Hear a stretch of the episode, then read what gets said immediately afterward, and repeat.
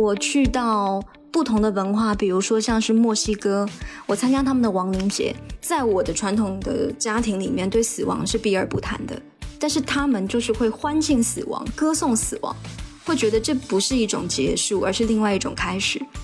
那在这些文化背景下面，我就要用他们的眼光和他们的角度去看待这个世界。那我觉得这个对我来说就是一个很好的同理心的学习。我感觉是你看了很多不同的人事物，对你来说包容性啊，对全世界的一种角度都会不同，因为你会明白不同人在想什么东西，这个是最重要的。所以有一些事你都会比较客观去看东西。都不会去从用情绪啊，或是用不了解的一种态度去做任何的决定。无商业不生活，欢迎收听《声音杂志》现在进行时第二集，我是未来预想图主编赵慧。你今天听到的这期节目是一组特别节目，共四期，由未来预想图联合郑志刚共同推出。你喜欢看展览吗？梦想过环球旅行吗？有没有追逐过最新潮的街头时尚？架子上的书和专辑还在落灰吗？我们邀请了几位来自展览、环球旅行、街头时尚、文化等领域的资深玩家，一起聊聊这些我们热爱的生活方式。新世界发展的掌门人郑志刚会以踢馆者身份出现，向这些领域已有的规则和从业者发起挑战。按下播放键，让踢馆开始吧。第二期我们的主题是：环球旅行是一场不可能实现的梦。嘉宾是猫丽。他最为人知的标签应该是环球旅行者。嗨，大家好，我是猫丽。我自己觉得自己是一个体验者、分享者。另一方面，郑志刚也有游历多国的经历，他也有自己独特的旅行经验和观察世界的视角。我感觉旅行是非常重要，因为在我的整个人生的哲学里面，你存在在一个世界上面，也是一个 travel 一个旅程。这个旅程呢？是你自己去选择的。那我们就先从猫丽开始吧。Hello，猫丽你好。嗨，大家好，我是猫丽。嗯，猫丽常常被称为环球旅行者、作家，还有很多我们常见的称呼，比如说编剧、模特，这都是他曾经做过的工作。所以我其实挺想问猫丽的，就是在这些称谓或者是你做过的工作里面，你认为最接近自己状态的是哪一个呢？嗯，我以前确实做过很多的事情，这些称谓应该是大家在知道了我做的这些那些之后给到的一个定义或者是一个标签吧。那我自己会更觉得自己是一个体验者啊，分享者，这样的话可能会比较接近大家对旅行的感觉吧。嗯，很多人了解你是通过之前你从学生状态到转为自由职业工作之后这一大段时间的经历，就是你游历了很多国家，同时也接了很多和商业有关的工作，然后也拍过电影，也做过一些视频片子。当然还有一些商业上的尝试，当然现在看来这都是过去式了。你是否介意跟大家说说你现在有什么样的现状，有什么样的新生活？嗯，因为我觉得这个疫情的事情，我觉得对我的人生改变是蛮大的，是一个很大的一个转折。因为我现在是人定居在台北嘛，嗯，从二零二零年疫情刚开始的时候，我的所有旅行就是被迫暂停了。嗯，我那个时候就整个人其实蛮焦虑的。一来是打破了我原有所有的一个日常生活，也对外界吸收到的所有的讯息都是一些比较激烈、比较悲观的。我就开始思考说，那会不会是一个转机？是宇宙在告诉我是时候要停下来了？那我也是非常的幸运吧。我的一个朋友，他是一位医生，他推荐了我一本内观的书，有关于冥想的。然后我看完之后，我就开始冥想。我觉得冥想带给了我很多的力量，它让我重新找到了一个属于我自己内在的平静。嗯，所以我现在是居家，然后又开始重新学习。虽然人没有再到处走了，但是我在重新的探索自己的更多可能吧。其实说到冥想也好，内观也好，我听到这些词的时候，从非常非常普通人的视角来看，其实生活离这些词稍微有点远，可能会被生活压得喘不过气。我倒是觉得以前在看乔布斯还是很红的那一段时间，嗯，当时他的禅修啊什么的，可能会影响蛮多人对于生活的态度和想法，大家会去寻找自己内心的平静。然后我听到你刚刚提了一个词叫焦虑，嗯，呃，你都会焦虑什么吗？我们很难想象猫力会焦虑什么。我现在可能比较少了，因为我也是通过冥想才知道情绪是可以被控制的。我以前就是常常会为就是旅行计划被打破，他会焦虑一下，但是我会重新找到那个平衡。但是如果是完全不能让我出门，对我来说就是一个就像是我没有学过游泳的人被丢到了海里的那个感觉。嗯，因为我以前的生活大概一年至少有三百天，基本上都是在路途中的。我甚至没有一个所谓的家的一个概念。我要么就是跟人合租，要么就是回去的时候会我爸妈会给我留一间房间，但是只是暂住而已。所以很多生活的技能，其实我也是在这一年多里面慢慢去学会的。等于是说重新学习一个在一个地方定居的感觉，这反而成为你现在的常态，而之前是非常态的。嗯，我们可以先回头说说你当年的旅行经历。很多人认识你的标签应该也是从环球旅行开始。我印象很深，有一句话，嗯，现在看来我们会觉得，哎，这是不是和当时猫莉去推书什么有关系？而且那句话在我们看来算是一句京剧文案了，叫做“我只担心一件事，就是死前还没把这个世界看完”。他当时打动了挺多人的。现在再看的话，你还会和当时有同样的想法吗？我不会诶啊，我觉得每个阶段，嗯，我自己都在很感受到自己的一种改变，也可以称为是一种成长吧。因为我说这句话的时候，刚好是我刚开始环球旅行，应该是二十二岁左右的时候吧。我那个时候就是对世界充满着好奇，所有的愿望都是想要用自己的。脚步去探索这个世界，所以才会有这么一句话。嗯，但是现在的话，我应该也不是那个状态下的我了。你怎么说呢？和当时有什么不一样？觉得看完了很多世界，看透了很多事情。呃，世界它确实对我来说是肯定是看不完的。这件事情我担心也没有用。其次就是我会发现，嗯，看太多的东西，它需要被内化，你需要去整理和消化，然后再创造出来。需要一些时间平静、冷静，然后再学习，不然的话，他只是在维持做同一件事情。嗯，以前我们做过挺多报道的，就是对环球旅行这种生活状态，我们感觉挺复杂。就是旅行其实比想象要累很多，很多人可能更想把旅行当成是对人目前的这个生活状态的一种逃离，所以他才让人羡慕。你现在会鼓励大家跟你选择和当时同样的人生计划吗？我现在会希望大家能够冷静下来，先想一想，什么是旅行这个词？因为旅行对于每个人来说是完全不一样的定义。但是这这五六年以来吧，我觉得旅行成为一个热门词，它有一点像是，嗯，对现实生活的不满，然后所以寄托在这样一个好像梦一样美好的词上面。但我觉得每一个人应该都找到自己的天分。不是每一个人都能在旅行中获得他想要的东西的，所以我觉得找到自己才是最重要的。嗯，很多人会觉得是逃离嘛，他们可能会觉得那是一种非日常的状态，这种非日常的状态把它给拎出来，很多人会向往啊。嗯，那其实你也知道，它只是一个暂停键啊，你的人生还是要过下去，你还是要让它继续走下去，所以。如果你都已经把它定离成一个逃离了，你总要回来啊。所以我最早的时候出去旅行，我就嗯很喜欢一句话，就是旅行是为了更好的回来。如果只是为了逃离的话，我觉得嗯那太可惜了。就是其实旅行可以带给我们很多很多的东西。我先不知道别人的旅行是什么，呃，也许在我分享的文字也好、故事也好、图片也好，大家看到的可能就是美美的拍照。然后写了书，接了广告，但是其实我觉得旅行带给我的远远不止这些东西而已。我在旅行中，我觉得旅行是我一个非常好的一个老师的一个感觉。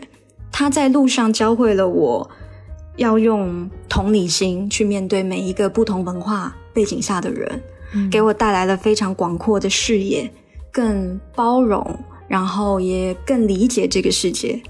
嗯。你觉得在当时什么样的情况下，让你第一次有了从旅行当中体会到同理心这么一个词语啊？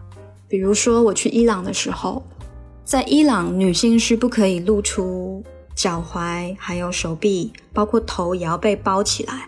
那我去的时候刚好是他们比较热的夏天，四十几度。那我在那边就是要跟他们感受同样的一个文化氛围。如果我非常的不理解、去排斥的话，那我就会做出一些很过激的一些举动。还有就是我去到不同的文化，比如说像是墨西哥，我参加他们的亡灵节，在我的传统的家庭里面，对死亡是避而不谈的。但是他们就是会欢庆死亡，歌颂死亡，会觉得这不是一种结束，而是另外一种开始。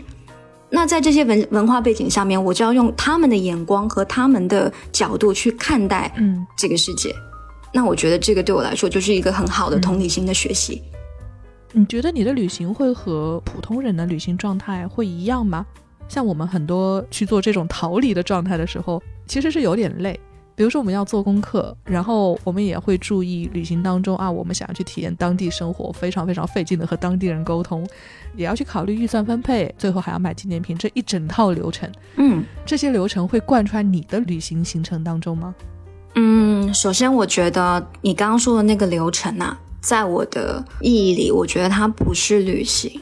如果你不去思考你到底要去这个地方是做什么的话，那可能就会按部就班的。那这样的话，其实自由行就跟跟团没有什么区别了。但是每一个人的喜好应该是不一样的。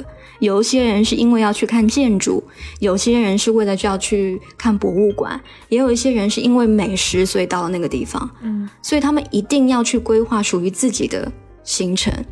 那像我自己的话，我不太喜欢做攻略的原因，其实就是不想去走别人走过的路，因为我是觉得旅行最吸引我的就是是那种不确定性，那种你走一走，然后路过一个转角，你会发现，哎，那些风景，那些你遇到的人啊、事啊，那些小店啊，或者是发生的故事，都是属于你自己独一无二的。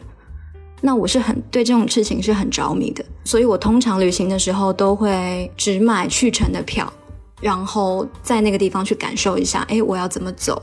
所以很多的路程，我的安排可能都会是陆路，比如说我会先去老挝，然后觉得说，哎，原来可以坐船去清迈，嗯然后我到亚美尼亚也可以去搭车，然后一直到土耳其。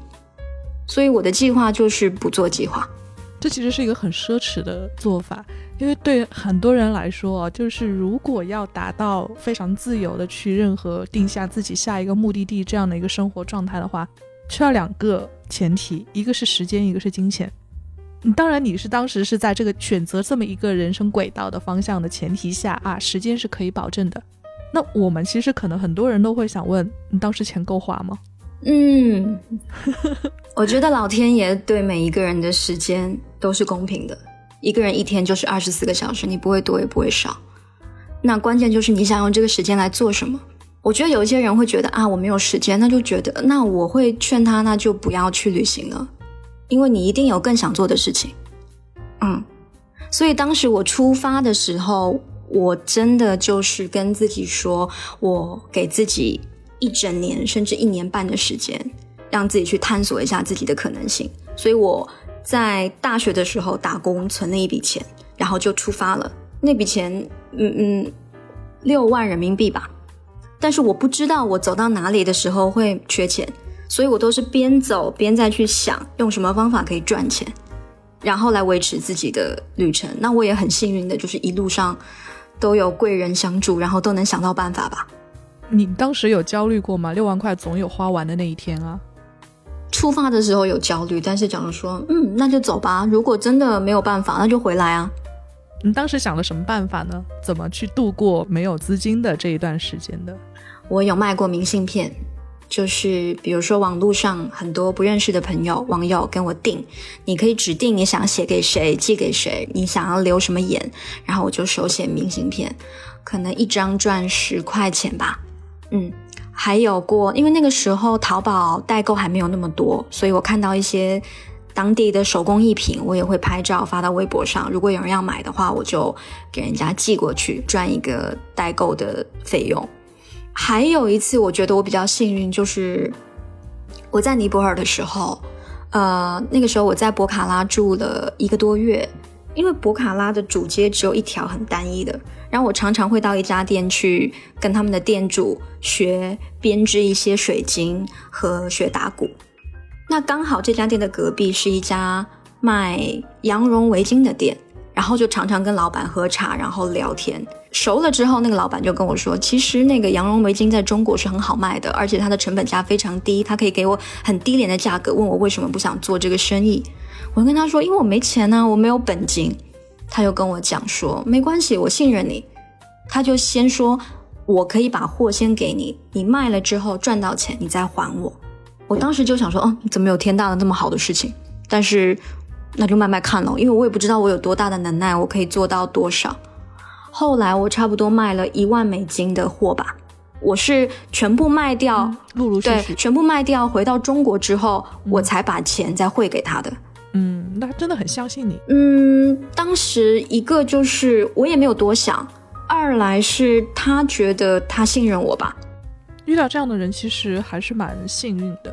正常情况下，旅途过程当中，很多人彼此还是心怀戒心。不过，可能是因为你住的足够久，会比普通的旅行者要多一些这样的信任感。我觉得前提是我跟他先成为了朋友，而且我的目的他嗯很清楚，我不会骗他。还有就是我们现在也是很好的朋友。他后来有在杭州开了淘宝店，哦，是哦，他还到中国来了。对对对，他后来娶了一个中国女孩，哦，还是挺有意思的这些旅行故事的后记。嗯，对我那个时候是完全没有想过有一个职业叫做博主。我当时只是觉得说，哎，我这样子玩一圈回来，可能再找工作或者再看看自己可以做点什么。后来就互联网起来了嘛，大家有了 KOL 这个定义，然后素人也可以接广告赚钱了。我刚好搭上了这辆车吧，而且是在二零一三一四年的时候就开始有接广告了。那你工作的观念是这件事情很喜欢，还是说啊，我要赚够我下一次的旅费，我要赚够我我希望能够花的钱？我给自己那个时候定的是，我希望我一个月最多只工作一个礼拜，我剩下的三个礼拜，我需要用自己的时间去探索我想要探索的世界。另外就是有一些工作，确实我当时挺好奇的。你不能说我们完全没有虚荣心。当一些很好的品牌邀请我做一些什么事的时候，我就觉得啊，好幸运，或者是我想去看看他们要我干什么，这也是一种体验嘛。嗯，当时的我是很想要去收集这个世界上我觉得美好的事情，然后通过文字、通过图片分享给大家。后来我就出了书，然后很多人也觉得说，嗯，我在旅行中拍的照片还不错，哦，它成为了我可能某一个标签吧。嗯，后来呢？后来中途我走了一段有一点小迷路的路，因为我有一点被工作和金钱困住了。有点迷失，有点忘了最初的那个初衷。因为那个时候中途的那一段也有很多新的博主出来，认真来讲，我心中还是会在那个时候会有一些焦虑的，因为一定会有人比你更漂亮，会有人比你玩的更丰富、上天入海的。哦，那我就有点忘了，那我的本质、我的特质到底是什么？嗯，那后来你在那段时间里面，其实也尝试了很多事情。你有做 App 开发，然后也会去做淘宝店去卖衣服，有自己的想法，甚至是想过很多所谓现在想到的商业模式这之类的事情。你之后发现这些经验对你来说，你觉得还是不适合做这些事情，现在好像都没有在做了，好像。对你刚刚说了，我真的是中途就是迷路的那段日子，我做了很多很多的事情，因为我开始有投资人开始找我，问我要不要做，把我的 IP 做大，或者是去做电影项目也好，做软件开发，或者是做成自己的旅游公司，或者是开旅店，其实都有想过，然后很多也都做过，但尝试过之后，我发现那些会让我变得。越来越焦虑，会让我变得越来越不开心。在那些事情之下，我必须要带领一个团队，或者是我自己不再是猫力了。猫力成为了一个品牌，它就会变成了一种想要赚更多钱，想要让自己变得越来越大。但是那种东西之下，会让我背负非常非常多的压力，因为我会去不停的被比较，这个是我非常不喜欢的一件事情。嗯。我发现我原本原本最独有的那个特质其实就是自由，然后那个东西就被磨得不见了。后来我就我就开始跟自己说，这个不是我，这不是我要做的事情。然后慢慢的把很多事情就停掉、停掉，不做了，然后又回到了一个人的一个状态。你现在是在台北生活，然后现在在台北，如果去重新观看这样一个城市，和你如果一开始第一次去台北的时候，你觉得你在这些城市里探索的地方是一样的地方吗？我原本以为会不一样，因为其实今年是我第一年定居的感觉，就除了之前念书的时候不算的话，我会发现它的契合度还蛮高的。就是我现在喜欢去的地方，和我去到一个陌生的城市旅行喜欢去的地方，好像都差不多。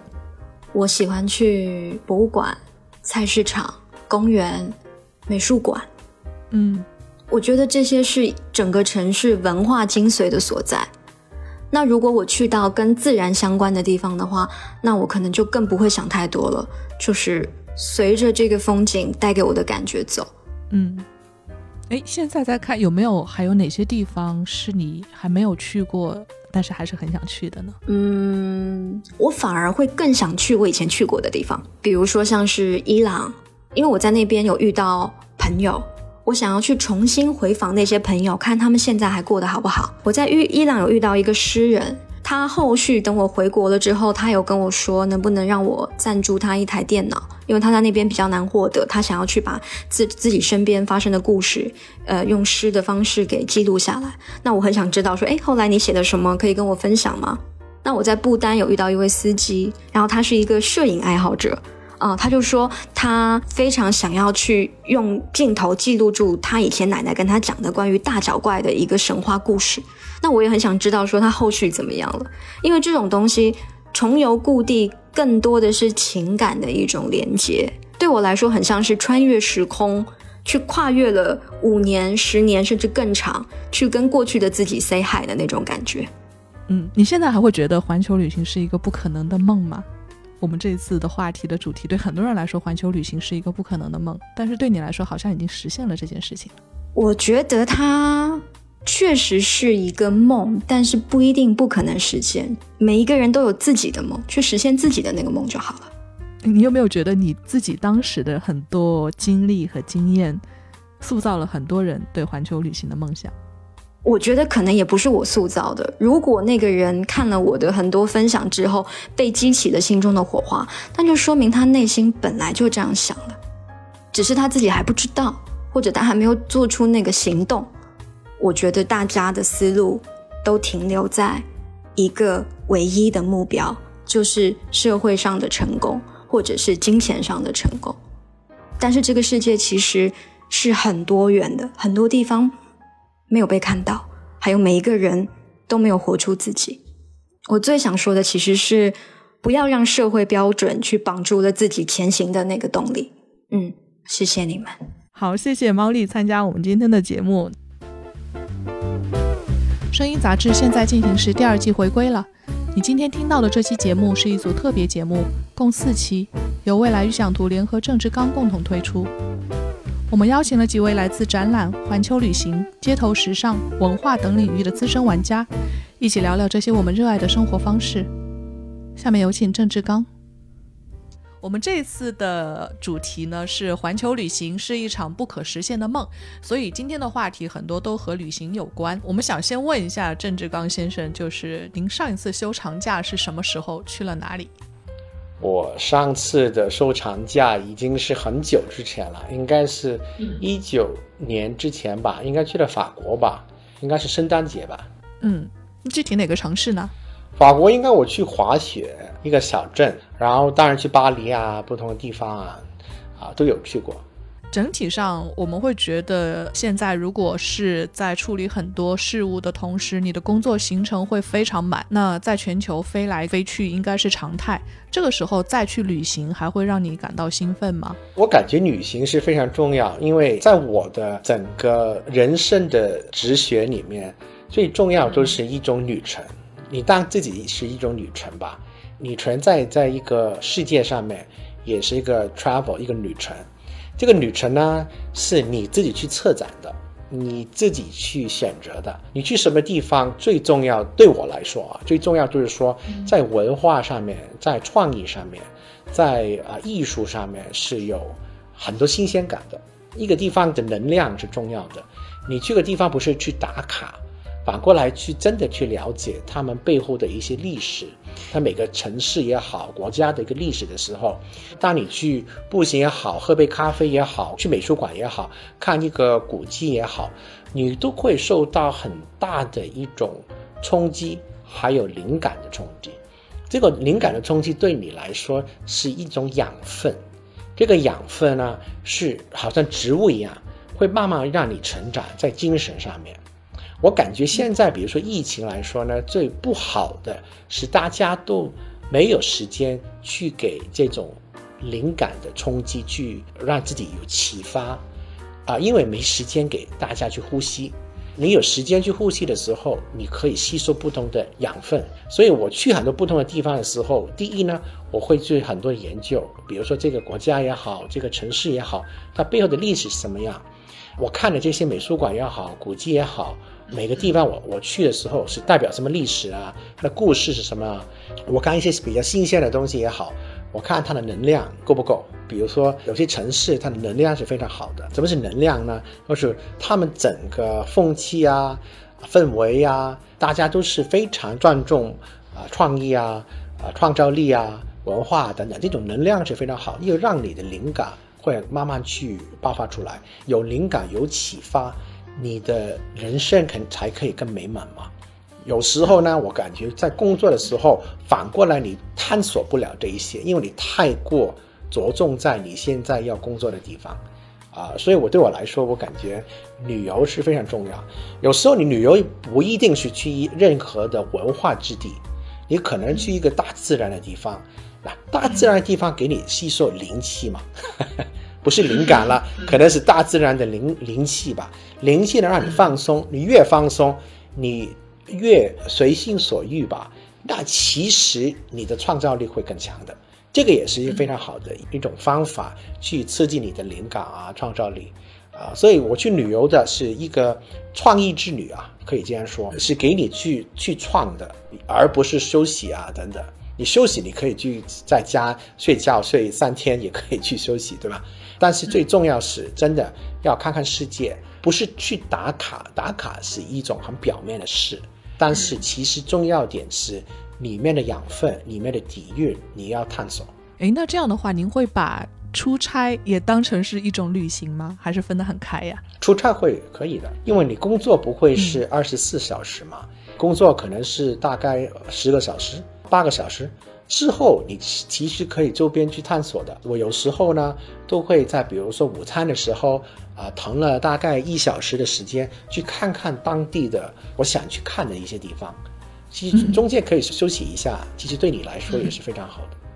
那这样的话，一年当中你大概会有多少时间是待在出差和旅行的路上呢？真正的去没工作去旅行的时间其实不太多，大部分都是真的去出差。那出差的时候要很少的时间，真的去啊探索的话，啊这个是一个福分啊，这个是非常有福气。我大概出差的时间应该是三分之一吧。其实对很多年轻人来说，与其说是专门出去旅行，不如说出国留学是他们开启跨国旅行的第一个机会。那你在留学期间有没有利用课余时间也跑出去玩、出去旅行看看呢？我我感觉呢，你太年轻的时候。有可能你不会去真的去探索、发掘当地的美，有时候是一种锻炼、一种经验、一种练力吧，应该这样说吧，你才可以去真的去感受到、享受到当地历史文化之美的。你太年轻的时候，有可能你不会去珍惜，或是去领略到当中的一种底蕴的。我感觉我最享受的是，当我是三十多岁的时候，我对人生有一种经验之后，我再去某一个地方再看的时候，我都有很大的一种感觉。这个我感觉是非常奇妙的一件事。你十八岁、十九岁、二十岁去的时候，你不会去看得太深的，因为你太年轻了，好玩嘛。但是你三十多岁、四十岁的时候，你经历过一些事情。人比较成熟了，你再去的时候，你会看了不同的角度去看这个城市的时候，会有一点不同的味道吧。能不能给我们举一个例子，看看什么时候的三十多岁的这种旅行给你带来了更多的、更深刻的体验？哦，我感觉是每一个城市都是的，真的不会是某一个城市会特别会给你更深刻，只是说你角度已经不同了。你看事情啊，看人生也不同的时候，你去同一个城市、同一个地方，你感受到的东西已经不同，你领略的东西更深。你可以说巴黎、京都。啊，不同地方都是这样的。以前你不会去了解啊，去去明白这个寺庙到到底什么东西。你你人生真的成熟了，你就很享受这个寺庙给你的宁静。嗯，你十八岁的时候不会很享受宁静的嘛，对吧？但是你到一个地步的时候，你在社会工作了很久了，你在社会的锻炼多了的时候，这种宁静的美，你才会深深的去感受到。其实现在很多年轻人工作会比较繁忙，就大家会觉得啊，我们在外面旅行的时候，可能随时都要处理随时过来的工作，甚至要开电话会议。那你在旅行的时候也会要做这些工作吗？啊，会会会。我我旅行的时候不是纯去旅行的，中间会很多电话会议啊，一定是旅行的时候一边工作的，一定是的。那你是有这种工作焦虑吗？就是旅行的时候也没有办法脱离工作，会担心耽误很多事情。担心事情是正常吧？你在社会工作的时候，真的去脱离某些事情是不可能吧？对吧？但起码会给自己可以放松一点点了。我们可以接着你刚刚说到一个很有意思的现象哈，你说你会去看一些地方或者一些城市的文化。现在很多人也都习惯在旅行之前，在小红书等等，这是中国内地的一些平台去找这种旅行攻略，然后用这种间接的经验和知识，提前塑造对目的地的想象。那你自己在去做这些旅行的时候，在去一个陌生目的地之前，你自己都做什么样的功课呢？你都从哪里去找资料啊？哦，都很很正常吧，在互联网上面去做吧。但是因为我我不会看太多是打卡的地方，我会看多一点是它的历史的古迹啊，或是某一些地方是美术馆、啊博物馆。那这些很比较容易了，因为我们有艺术团队啊，他们也会了解哪个美术馆应该有一些好的展览啊。还有你看一个城市的历史，你其实在任何互联网也可以看得到。所以这一些其实也不太不太难。如果你说哪个地方最好吃的东西，这个朋友介绍也可以，也不是需要太深入的一种研究吧。像做这些功课不会占用你特别多的准备时间吗？还是说干脆在飞机上就可以完成了？有些人做攻略做得很辛苦，好像每一格每一格都要精确到多少小时多少分钟做什么样的事情。啊，那那我不会这样，我感觉要随心所欲吧。啊，喝杯咖啡，自然的、自由的去做另外一件事情。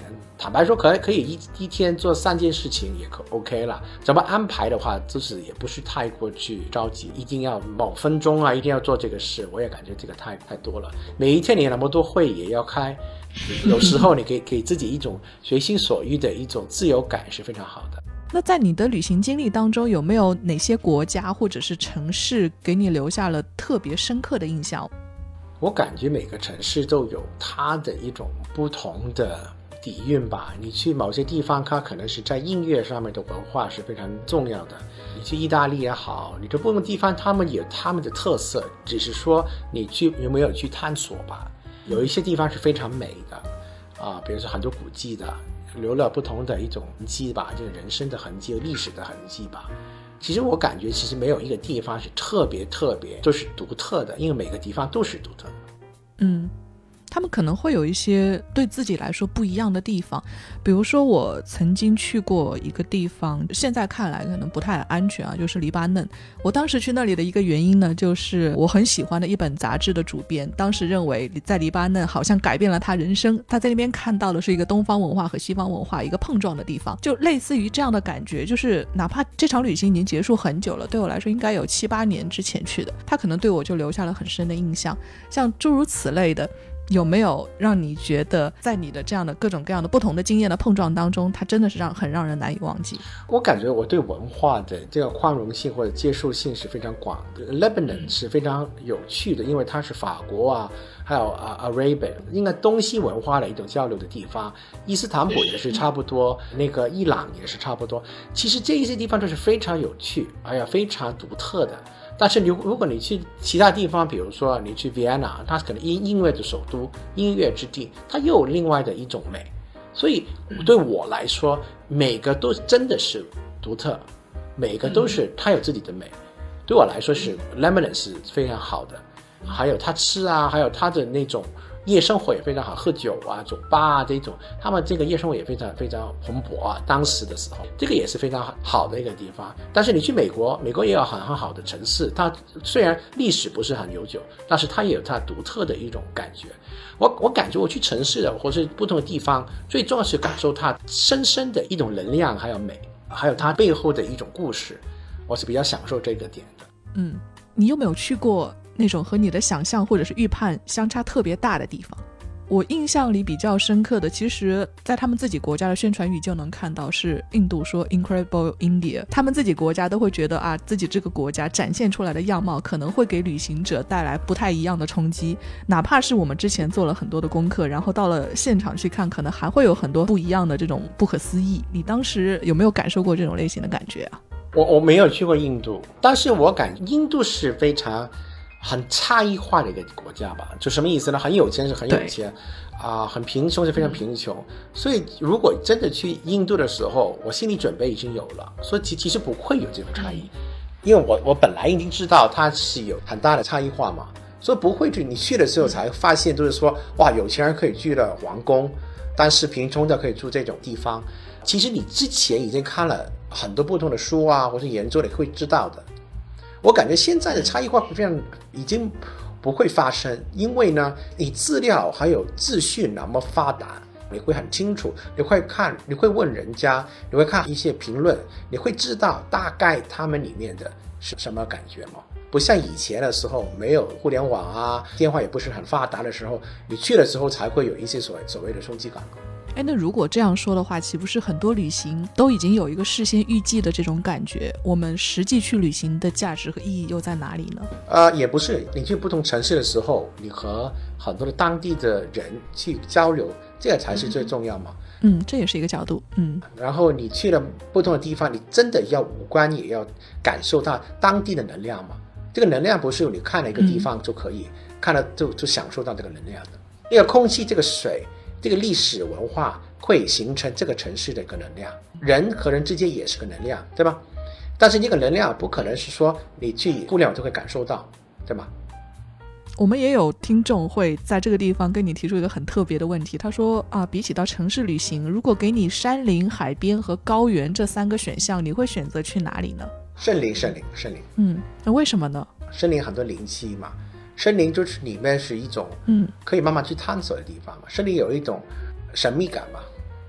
嗯，那你会去买旅行纪念品吗？很多人都会到一个地方会买一些。我我不感觉这个城市是一个打卡的地方，我不需要纪念品去纪念任何的事嘛。有些地方你有一些感觉是存在你的记忆里面，或是你的心灵里面就够了。有些事情在你记忆里面记得都记得了。对你有一些冲击都是有冲击了，有灵感都是灵感，有启发的你都会你都会记得的，是不需要纪念的。嗯，像你如果从整个的经历来看，你从你在香港出生，在美国和日本求学，也曾经在北京工作，这整个的历程也可以看成是一场旅行。你会觉得这种环球旅行式的成长对今天的你最大的影响在哪里？呃，我感觉是你看了很多不同的人事物。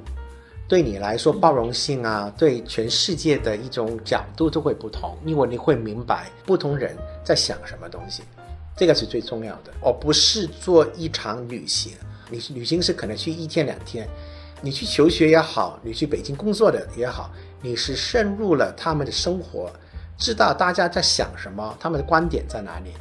这样的话呢，你包容性好的话，你会尊重不同的人，他在想什么，他要什么。其实这样的话，你对自己未来的全球的一种方向决定角度都会有不同的。人和人之间最重要就是包容性，但是包容性不是你说你出生出来你就可以做到，你最重要是了解他在想什么，为什么他在想什么，背后他为什么是这样想的。那这样的话不是一天两天的事，是需要时间，再慢慢的去了解对面的人，可能和你风马牛不相及的人，他到底想想什么东西。如果有一天你和他要做生意，有一天你和他要做派档，你都可以了解他在想什么，他在慢慢的包容性会更强了。所以有一些事你都会比较客观去看东西，就不会去从用情绪啊，或是用不了解的一种态度去做任何的决定。嗯，您这种说法，我们在之前跟这期的嘉宾猫丽，就是一个专业旅行者聊的时候，他也提到过。他就说，在他的旅行经历当中，给他留下非常深刻印象的，就是他大概会知道，呃，不同的人为什么会在自己的立场上发表不同的观点，让他增加了自己的包容性。这个倒是，我觉得可能大家对于旅行给自己带来的收获上都是有一致性的。那其实说到他，我我们也跟他聊了很多，他自己的经验也很有意思。他出去转了一圈嘛，就是不停的出去旅行。他后来也接过广告，也做过生意，等于说是不断的在尝试什么是自己喜欢的事情，什么是自己不喜欢的事情。你会希望成为像猫丽这样的全职旅行者，或者尝试这种生活方式吗？我觉得我现在很好了，就是一边工作一边可以旅行，已经足够。我感觉旅行是一种态度。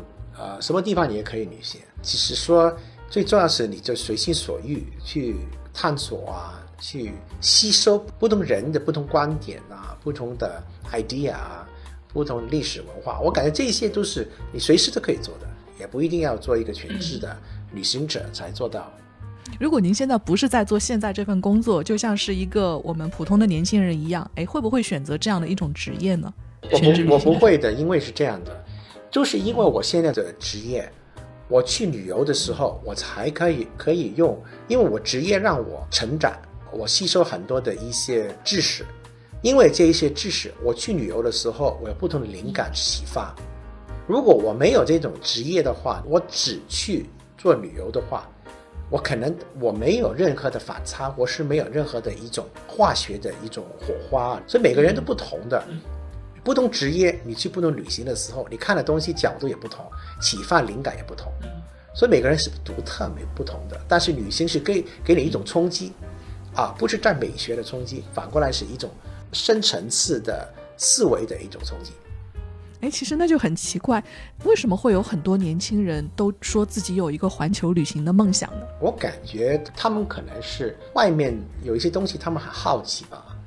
那但是也好吧，你好奇的时候，你去周游列国是很好的，但是你底蕴不够，你你没有一些社会的经验的时候，如果你去旅行的话，其实你收获不会很多的。你一定要在社会工作某一个地步，你在社会上面感觉人生是什么，你你这里有一种直学生活的方式之后，你才去旅行的话。你获益会更多，因为你会有很多反差，有很多思考啊。但是你从一个白纸去旅行的时候，你只会看到很漂亮的东西，你根本没有任何的一种反思的一种机会。你一定有一些失败，一些挫折。嗯，你你在社会里面有一些可能不满，或是开心的、不开心的东西也有。然后你去旅行的时候，你才会有一些反思嘛，对吧？如果你没有这一些的话，你用一个白纸去旅行的话，你有你你会反思什么呢？嗯，我可能想问一下，就是您之前在旅行当中有做过什么样的反思吗？每一天在反思啦，旅行都是一个反思啊，去反省啊，反思啊，去看看你的去成长吧，成长就是一种反思吧。很多年轻人也有一种解决方案哈，这种解决方案叫 gap year，他会休学一年，然后出去旅行看一看世界。就是学生们如果是在学校读书，或者是出去看世界，对于年轻人来说，哪一个更重要一点呢？真的是遇到这种不同选择的时候，我我我会建议是，如果你有机会是工作了五年之后才去个 gap year，是最好的啊，时间延迟一些。嗯，延迟一点点。如果你有这个机会，或是公公司可以给 允许你这样做的啊，是非常好的。因为对你人生的不同阶段来说，你会更更获益了，获益良多吧，应该是这样。嗯，还有一些人，他们会把自己很想出去玩、很想旅行、看世界的梦想拆成一次一次的旅行，结果很可能就是休假的时候就跑去旅行，他们感到很累；那工作的时候也感到很累。你觉得这种矛盾到底该怎么办啊？你会这么做吗？这个我感觉啊，你当旅行是什么了？你的看态度是什么？你当旅行是一种修养，是去增加你的修养，去增加你的精神的食粮的第一个时间的话，那因为旅行会给你很多养分。但是如果你要是一个职业，你要一定要去打卡，你要很辛苦的，我看了那这样的不同了，对吧？嗯，不应该是个职业，确实对吧？最后一个问题，我们想回过头来谈一谈香港，因为您一直很多时间都会在香港，所以能不能请你分别用一个词形容一下游客眼中的香港和本地人眼中的香港，他们有什么区别？呃，我感觉本地和游客都现在慢慢去享受香港的自然美。香港是很多山、很多水、很多，我感觉游客和本地人眼中也是对香港是很享受这个有山有水的地方。再可以二十分钟你去一个沙滩，啊，但是二十分钟可以回到城市，大家感觉很方便。所以其实我感觉现在游客和本地人眼中的香港是差不多的。嗯，因为可能还会有一些听众他们在收听这期节目，近期虽然不太可能，但是未来也会有计划再去香港。那能不能请你推荐三个香港比较有意思的地方给他们呢？啊、v i c t o r i a Dockside 的 K 十 Museum 啦，这个是第一啦。第二呢，我感觉沙滩呢，香港很多的一些漂亮的一些小岛啊，沙滩，随时选一个都可以了。第三呢，我感觉在香港，你可以说星光大道这个海边也非常漂亮的，这个看你夜景，这个是非常漂漂亮的。三个，嗯，如果是针对我们这一期听这个节目的听众们，你有没有什么问题想要问他们呢？很多的年轻人都喜欢去旅游工作吧，是吗嗯，working holiday 这种，？Working holiday、work holiday，这个我感觉是为什么呢？好，可以听听看大家怎么回答。好，那也谢谢郑志刚先生跟我们这次聊一聊旅行相关的话题。谢谢，感谢，感谢，拜拜。本期节目就聊到这里，下期节目我们会聊聊街头时尚。在这个话题领域，你有什么针对踢馆嘉宾郑志刚的问题吗？欢迎在节目下留言评论。你也可以添加我们的管理员低丧的微信号，加入现在进行时听友群，和我们讨论。我们会选出最有挑战性的两三个问题向郑志刚发问。谢谢收听，我们下期见。